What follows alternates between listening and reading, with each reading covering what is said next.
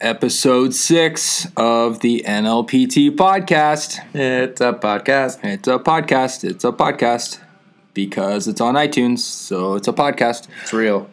Uh, my name's Eric Hageman. Uh, I am joined this week by Dylan Campion. exciting first time appearance on the show.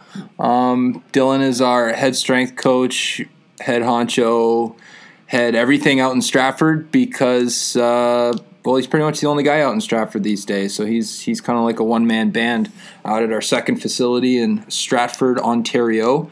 Um, and he's usually here on Fridays, and it's Friday, so I wanted to get him on and have a little training talk with Coach Dylan there. A little training talk. And uh, as I told him beforehand, I don't edit or prepare any of this stuff, so we just wing it. So if it comes out awkward and weird, then oh well, it's just what it is. But uh, before we get going on today's stuff, again, just a reminder if this is the first time that you're tuning in and you're wondering what it is that we're doing, what we're talking about, why we're here, why you're here, why you're not doing something else, why maybe you should be doing something else. Maybe you're turning it off right now because I'm not getting to the point. The reason that we're doing this is uh, this gives us a chance to talk a little bit more, uh, a little bit deeper into some of the observations that we have from the gym and the athletes that we coach. Uh, this is about uh, going a little bit deeper into the philosophies, into the whys behind some of our programming and training and coaching decisions uh, because we don't have time during the week, uh, as much time as we would like to, to actually sit and talk training with the athletes that we coach here. So, this is just another medium for them, hopefully, to, uh, or you, if you are one of our athletes, uh, to benefit and to get a little bit more out of the training process uh, just by getting to know us a little bit be- better as coaches and understanding um, a little bit more about why we do what we do and why you're doing what you're doing uh, in the hopes and the pursuits of getting more out of your training because that's what it's ultimately all about. So, with that, I asked Dylan if he had any thoughts or uh, observations that he wanted to share with y'all this week. Uh, because again, he's out in Stratford. He's running everything out there, doing a lot of the programming, uh, doing pretty much all of the coaching out there these days. Um, so yeah, Dylan. Actually, maybe let's let's uh, tell the people who you are because Tell the people who I am. a little little bit of your backstory. All right. Okay. Uh, well, good backstory. So, uh, what are you gonna say? Into the mic there, Coach Dylan. Oh, and the mic. All right, a little closer. Too far away. Uh, okay, my backstory is well, I came to NLPT in twenty. When did I graduate? Twenty thirteen. How long have I been here for? 2013, I think. So just graduated uh, university. Went to the University of Waterloo, which is where Andrew and Eric also went for their undergrad. So did my undergrad in kin. Had a pretty good idea that this was the this was what I wanted to do with my life was strength and conditioning. And so I kind of fell a little bit into the job. There was going to be a partnership with the company that I uh, worked with at the time. Ended up not working out. So um, Andrew posted on Facebook, said, "Hey, we're looking for a coach," and I emailed him back and said, "Hey, I'm looking to be a coach." And uh, here I am, four years later, from working three hours a week with the. Uh, what was the first team I worked with? I think it was probably one of the Roadrunner teams. That's funny. Three hours a week with the teams. Three hours a week with Wow. the teams, once a week, and then football program started, Interesting. and then progressed from there. And then Stratford evolved. I forget and- some of those early days with you around. It's weird. I just yeah, I forget some of the uh, yeah, some of those first times you were working. I didn't know that was a Facebook ad that did it. Yeah. Facebook post. Yeah, and it- it's funny because I wasn't. Andrew had added me as a friend a couple days before, just to say, "Hey, I heard of your name through this guy, and you want to sit and meet?" We met and had coffee, and kind of evolved from there. So it's kind of cool. Kind of a cool little little thing that just fell into my lap, and yeah, obviously it's worked out. Yeah, out here, as these so- things do. Yeah, this stuff just tends to just happen. So yeah, so a couple years with uh, with the gym, and then you moved out to Stratford. Um, pretty much running show out there when we opened up. What was that? April 2015. Yeah, April then, it, which is which is funny because I'm I'm actually from Stratford, so that's my those are my stomping true. grounds. Yep. was uh, Shout out to the Northwestern listeners, all probably, however many of you there are today. Probably none. So probably none. probably none from Northwestern. Well, Well, how many? How this- many? How many athletes from Northwestern we got? I think Central. So this is a Stratford relevant conversation, but probably our Central athletes. We got what? One, two, three, four, five, six. I think St. Mike's is probably actually our most represented school right now. And I'm just going to say Northwestern is second most just because I went there. Well, to all you St. Mike's people out there, then this is for you. Yeah. Great. All right, so let's get into it today then. Um, what do you want to talk about? Uh, big thing I wanted to actually talk about was something that uh, is sort of similar to what you and Zach maybe discussed last week, but a different side of the equation. So when an athlete comes up to us and they say, "Hey, I've got this exercise. How you know, this is how many reps I have to do. What should I do for weight?" And I think what what I like to talk about with the athletes as well, and uh, is more about well, what do you, what do you think? The the idea that we are these huge databases of okay, if you're 14 years old and you can squat 100 pounds, that means that if I use my little math equation, your rear foot elevated split squat should look like weight number X Right. and that we have a that we have a really good idea of what exactly you should do in that moment. Um, I don't know. That, that's kind of what I wanted to what I wanted to talk about a bit. So, So, uh, uh, so basically, an athlete comes. They have a, there's a new exercise that they haven't done before, um, and they just want to know how much weight to lift. yeah, But and sometimes even an exercise they've That done. like a sensible question. Yeah. What's what's your problem with that? oh, Why, not why not that. wanna, why don't you want to help that kid out, man? Oh, if it's a, I mean, if it's a new exercise, they've never done it before. I, I get it. Uh, we're talking like they've done, you know, they've done a set of rear foot, so they've done this, but I guess new exercises too.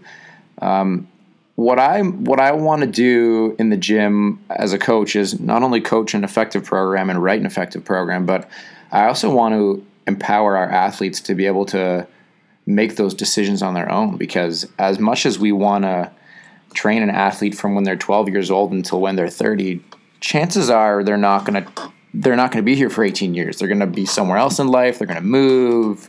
They're going to play for a different team, so we won't see them for, you know, six, seven, eight months of the year. This happens a lot with our pro guys and our guys in the OHL. Um, at that point, they're a little older, maybe a little more mature, so they kind of get it a bit more. But it happens. Sometimes you just won't see an athlete for six months because they're really busy playing baseball, you know, Right. and they can't come in for three sessions a week. And um, and so a big part of what I do, and this is everywhere, but in Stratford for myself is I want to empower and enable that athlete to pick up a weight and say, I'm going to do this weight, and then that's the idea that I want them to bounce off of me is is challenge yourself a little bit so that I'm not doing all that thinking for you. So do some of that thinking for yourself and uh, and come to us for feedback from that. I think that that as a coach makes me feel really good when an athlete says, "Hey, I just did 40 pounds and that felt super easy." And I can look at that athlete and say, "Yeah, it was super easy. So what are we going to do?" And they say, "Go up." And they they just know they get it. Um, it's it's a rare quality at the younger ages, I think, and one that I really like to like to foster at those ages too, because I think that's that can be sometimes what separates athletes at that younger age is you know sometimes it's a big discrepancy in skill and size when you're 12 and 13 and, you're hitting puberty right in the face so um, yeah Okay.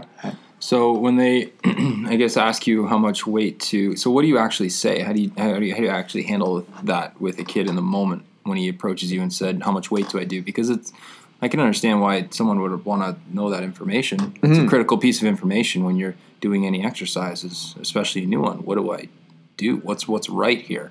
How do I go about thinking and dialing in what a correct load should be? Mm-hmm. what do you say? Uh, I think it depends on the athlete. Uh, we talk a little bit about personality as well. So getting to know your athletes is really important. So I have a a really good relationship with all of the athletes that train in Stratford. One because I'm the only guy out there, but two because I think that's an important part of the training process is being able to know how an athlete's going to respond if you push a certain button. Uh, so for me, it depends on the athlete. Very commonly, what I'll do is sometimes I'll look at them if I think they can handle it and say, I don't know. What do you think? In the back of my head, you have an answer. You know what you know what you want them to say, and you've got you've got that answer for them. But but make them think a little bit. Mm-hmm. And then if they want to bounce an idea off me and say, okay, well, what do you think about 25 pounds? Do you think that would be too much? And I'll say, yeah, I think it might be too much. Or, you know what? I think you're I think you're underselling yourself. Trust your strength. You've got the you can get in that position and you can get out of there with speed at 20 pounds. So I don't know if 25 pounds is going to be enough for you. Mm-hmm. You know, hypothetically. So, so yeah, but really, it, but really, there's no way to know. Uh, just talking about it, right? Mm, yeah, yeah. You and sometimes to, you gotta. You have to do it. Sometimes that's, you gotta do it. Yeah, that's the only kind of way. And yeah, I mean, what if someone just doesn't? They just flat out don't know. Like it's not a matter of underselling or or underestimating or trying to pinpoint that right thing. It, it just it's a new thing. They just don't know what to do.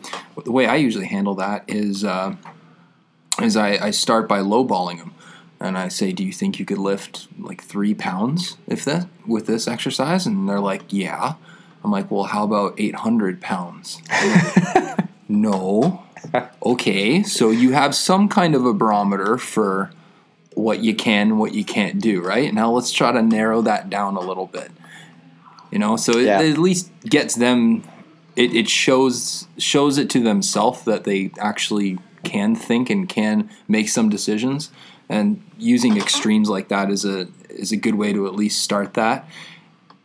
Where I go from there is all right. So pick something that you know you can. You know you can do three pounds. You know you can do five. You know you can do ten um, so let's just pick something easy and just make sure we understand how to do this exercise correctly first. And then if it still feels easy, if it feels like your technique is perfect and you feel like you can go up, then go up. And mm that's it. And that's all. That's how you do it. that's how I do it. You know, and your, your sense for that stuff gets a little sharper over time, but you pick something light, you pick something that you know you can do well, and then once you do it, you add more and that's pretty much it. And then once you pick a weight where you either can't complete it or you can't complete it with good technique and good quality, then it's too much. And then we drop down a little bit and then we just kind of bounce back and forth until we figure something out. Yeah, so it's pretty much just as simple as that. Uh, it doesn't have to be too complicated. And the main idea is that I, I don't know and he doesn't know. So let's just start moving and figure something out, and eventually we'll arrive at the uh, we'll arrive at the right answer. But uh, yeah, again, it goes back to like the main one of the main ideas that we're we're even doing here is we're we're teaching kids how to train. We're teaching athletes how to self monitor and and and figure these things out for themselves. Um, as long as they're sticking to the uh, principle of training with good technique and training, um, you know, within their capacity, then we want to get stronger and lift as much weight as we possibly can. Yeah, and and the question that I always bounce off of an athlete after something like that is what's the worst thing that can happen by going too light? Right. Nothing. Yeah. I mean, you get an extra warm up set. Yeah. What's the worst thing that can happen by going too heavy? Well, right. significantly something yeah. worse, right? So, yeah, it depends. Um, yeah, and sometimes I do just tell them like, uh, just try try a twenty pound dumbbell, just just to give them some kind of a starting reference. But you know, for the most part, we're trying to we're trying to show people how to how to you know work that process themselves. Mm-hmm. So cool. Um, okay, so the next thing I kind of wanted to talk about was uh, was our conditioning with the with the HP program. Um, that's been really ramping up in intensity this past few weeks. It's been getting pretty difficult for for a lot of the guys. We're we're basically doing really high intensity interval sessions on the assault bike, and uh, like we're talking on the low end, one minute. So one minute, pretty much all out, uh, and on the high end, up to four or five minutes even. So we're doing VO2 max intervals, and uh, a lot of the guys have been really suffering with it, but it's been good. Like I think they've actually responded pretty well, and they're. I've almost, I've almost noticed that they're almost starting to enjoy getting deep into how painful those those workouts can actually be. Like they're starting to get into that pain cave, and I don't know. It's it, it, they're, they're starting to get it. I don't know how to describe it, but yeah, they're they're, they're not resisting it. They're not like obviously they're dreading it, but they're also really accepting it, and they're being re- really receptive to how challenging those workouts can be, how rewarding it, it, it can feel when they're done and how productive it can actually feel.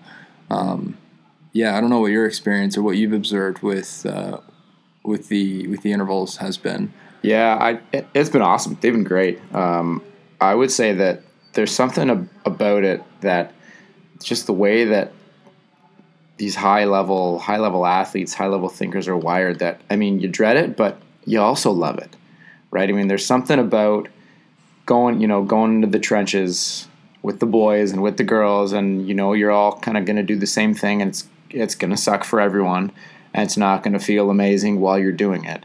But knowing that there's some light at the end of that tunnel, I think is is really good. Mm-hmm. I mean, we had a. I came in this morning and told Eric this, but uh, me and a couple of our high performance athletes, some of our OHL guys out in Stratford, uh, I mistakenly jumped into their the conditioning component of uh, of our Tuesday evening lift, and I, I could barely walk on oh, Wednesday. You, you did it? Yeah. What I, What did you a, do? We did the the one minute straight of front squat. Ugh. And uh, just yeah, I wasn't. Oh, what a mistake. That's not good. Yeah. Well, that really wasn't conditioning work. Shouldn't have been at least. Yeah. Was it? It just feels like it. Feels yeah. Well, yeah. One minute. One yeah. minute hard of anything, especially squats. For yeah. Sure. I, and that's uh, that's kind of the it's the end of our it's the end of our Tuesday day. Yeah, it's hard for um. Yeah, and it actually it took a few weeks for people to really get how to do those intervals correctly. Like when mm-hmm. I say all out, I don't mean that they're taking off. You know, they're exploding in the first ten seconds with as much power as they can possibly output, mm-hmm. and then just trying to hold it for five minutes. It's, I mean, it's physiologically impossible to to sustain that type of an effort. Um, what we're doing is actually trying to arrive at an intensity that they can hold steady for that amount of time. So we're and it's it's sub maximal by nature. I mean, you have to go sub maximal if you're going to maintain that. But we're looking for the greatest amount of effort that they can sustain for the interval. Mm-hmm. That's essentially those are the those are the instructions on how to do the workout. Uh, and it takes a little bit of time to figure out exactly what that feels like. But a lot of the guys have um, they have power meters in front of them, so they're able to actually get feedback on their output.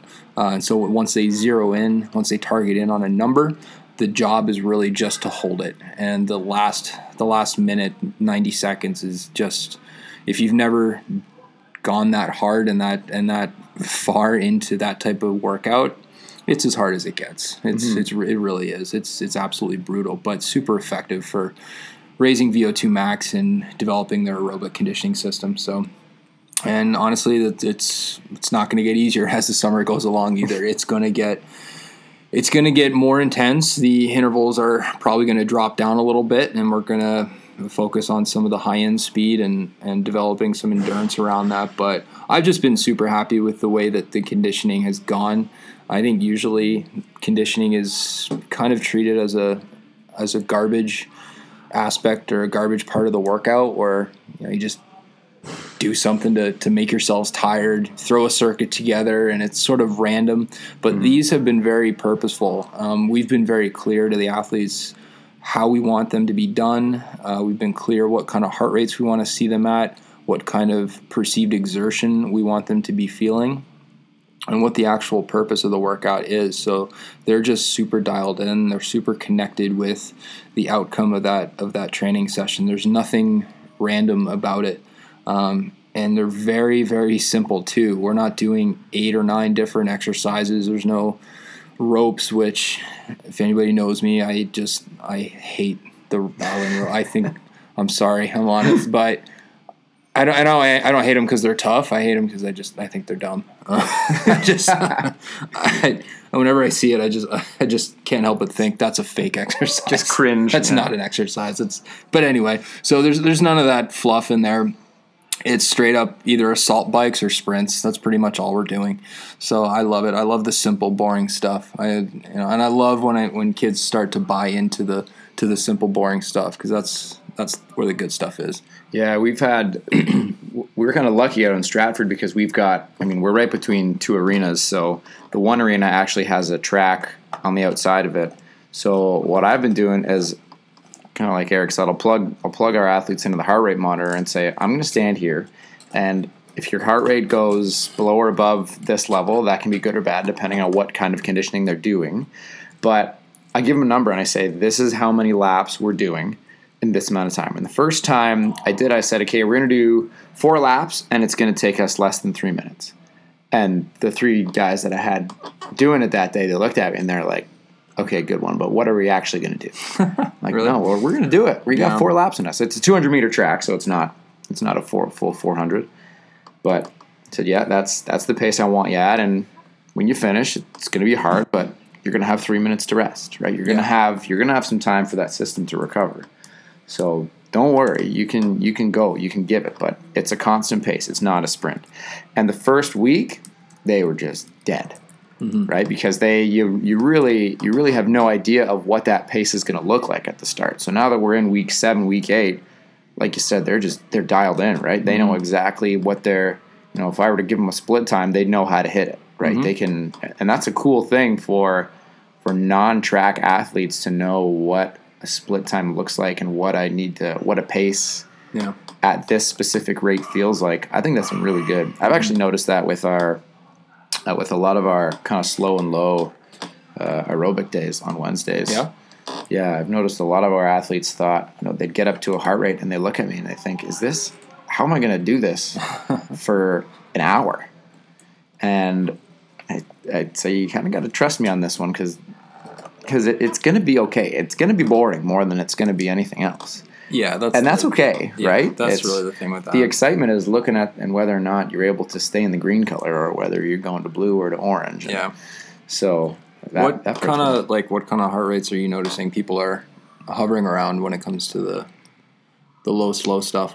Uh, low and slow, I found that usually some of the lower ends get to 143, but the higher end we can actually hit around 155 and maintain that for Yeah. for a good hour. That's so That's pretty. Yeah, that's a couple times to be expected for kids this young. So yeah. Sometimes we'll see athletes too that'll hit like that are hitting 160 and 165 and they won't even know it. Mm-hmm. And Yep. just recognizing you there's there's perceived exertion as well, right? So if that athlete's hitting 160 and it doesn't look like it's the end of the world, it probably isn't. They can probably maintain that, yeah, you know, and let them let them stay there. So we've got a few that are comfortably in the 160s. Yeah. and we've we've kind of I've kind of established that they're allowed to do that stuff at you know a heart rate of even 170. Yeah. which for me, like if, if I'm doing 170 and I'm running, I'm I'm I'm puking. Yeah, like it's Yeah, it's I'm done. awful. It's uh, that's my high end.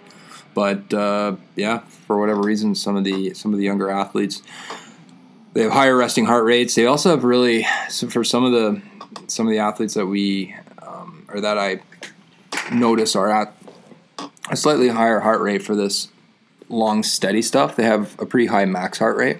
And Yeah, that's, that's a true. tested max. Um, so like you like the usual the the formula that gets written on every you know, cardio machine ever. If you go into the Good Life or something, is 220 minus your age, and then they go 220 minus percentages based on that. Uh, that formula is kind of bunk. That's that's pretty much been um, discarded in the in the scientific liter- literature is useless. There's a lot of genetic variability with max heart rates, and in one particular case here, we have uh, we have a girl who tested her max heart rate at 225 which should be impossible according to that formula. According to that, yeah, yeah. yeah, she's uh, yeah, she's 21, 22 years old, and yeah, it should be in the 190s, right? She lived to and, see another and she's just couldn't be more relaxed at 170. It's it's really really strange. So you have to factor some of this, all that stuff in. The thing I I'm starting to really um, find almost more reliable than just heart rate is is their breathing and their respiration. Uh, and then it's, it's like the instant you, the instant they feel that uh, their breathing starts to just deepen a little bit. It's not even that they're huffing and puffing or they're out of breath. It's just that there's a noticeable upward tick in the the depth of their breaths. That's kind of the upper end of the sweet spot of where we want to hit with some of this stuff. Yeah, I just I happen to I think it's important to take all of these things into consideration and then kind of arrive at a conclusion. Take your, you know, perceived exertion, take your breathing, take your heart rate, and try to make sense and zero in on a on a zone that makes that makes sense for that particular type of work. But yeah, that low heart rate stuff can be, it's it's a different takes a different mindset than what a lot of them are used to, which is go hard, go hard, go hard. And now we're telling them to go easy, but you know hold it for an hour. And hmm. for some of these guys, an hour they just it's like mind boggling. They can't. They're like, what? I Yeah. can't. An hour? An hour? oh my god! Yeah. They just they can't even wrap their heads around it. It's so long. But uh, and then they do it. They get through their hour and they're fine. And they come Yeah. back the next week and they do it again and they're fine. And then it just just becomes something that you do. And Yeah. now- Yeah, it's just- now it's not a big deal. It's Just the way that it is. Yeah. Yeah. So That's true. yeah, I've been pretty happy with the way conditioning is going. But I mean, ultimately, at the end of the day, we'll have to see how these guys retest because that's what it's all about. So uh, getting better, getting better. Mm-hmm. Um, yeah. Anything else? Uh, not, nothing for me. No? Uh, no, it's Any funny stories? Any, any humorous tales from Stratford this week? Oh, there's a uh, there was a, g- bit of a good one. So, like I said, that Tuesday Tuesday squat thing that we did. Uh, the next day, a couple of those guys were on the ice, and I was kind of up watching them because there was no one in the gym for that for those couple minutes. And he was at the end of his shift, and it, just seemed really funny because he's a good, really good, really good player. Uh, very strong on his feet, kind of known for that side of his game, which is good. And some small guy just kind of walked up and looked at him the wrong way, and he just he just crumpled into a wall. and me and me and the other guy who had done the, the conditioning the next day were laughing about it because we know that's not that's not that's not his game. And he he texted me back the next day after I let him know, and uh, he said, "Yeah, I uh, couldn't feel, couldn't really get my legs going for the first ten minutes there before I warmed up. So Yeah, that'll do you in. I'll do you in. That'll, that'll happen. I don't know. Pretty standard week here. Yeah. Nothing too funny happened. Okay. I don't think. I don't No think. one, no one had, had any funny tales. This, yeah, no. Um, yeah, sorry. That segment probably wasn't as entertaining as I was hoping it would become, but I wish we could edit that out. uh, well, we could, but I'm just not going to. that's really that's Nope. really what it's all about. Too bad it's there. It's in the world. This it is really happened. The zero effort podcast here. We did so, The no production. Um, yeah. Okay. So, well, since we're clearly out of ideas and interesting things to say, and we're probably speaking to absolutely nobody right now, uh, let's wrap it up. So, next week, I think the Hoff will be back. Uh, he's taken a couple weeks off. He was down at the NHL uh, Combine a couple weeks ago. So, we're looking forward to hearing that and sharing that with our audience next week. I'm sure he's got some valuable insights to, to share. But uh, no, it, it is a it is a cool experience and it is a cool thing to uh, see what the you know the top 18 year olds are like and how they're performing and behaving at uh, at some of these events. So yeah, it'll be pretty cool. So hopefully we'll get him back next week, and then that's it. Yeah, we're pretty much halfway through the summer program. Can you believe that? oh gosh. Yeah. It almost right next year. week. Next week, Uh, next week mark. is week eight. that is week eight of Yeah. sixteen. And we got eight more. Oh. And then it's hacky time. Hacky, hacky. Hacky time again. All right. Well, that'll do it. Um, we never really tell anybody what they can do at the end of this. So, um, yeah, if you want, if you're listening to this on iTunes, you can check us out on uh, Instagram. We're probably the most active on Instagram at NLPT1. Uh, website is mynlpt.com, so you can check us out there. Other than that, It's been a slice. yeah, it's been a great time. So uh, stay fit and have fun. Stay fit and have fun. Uh, we're sticking with it.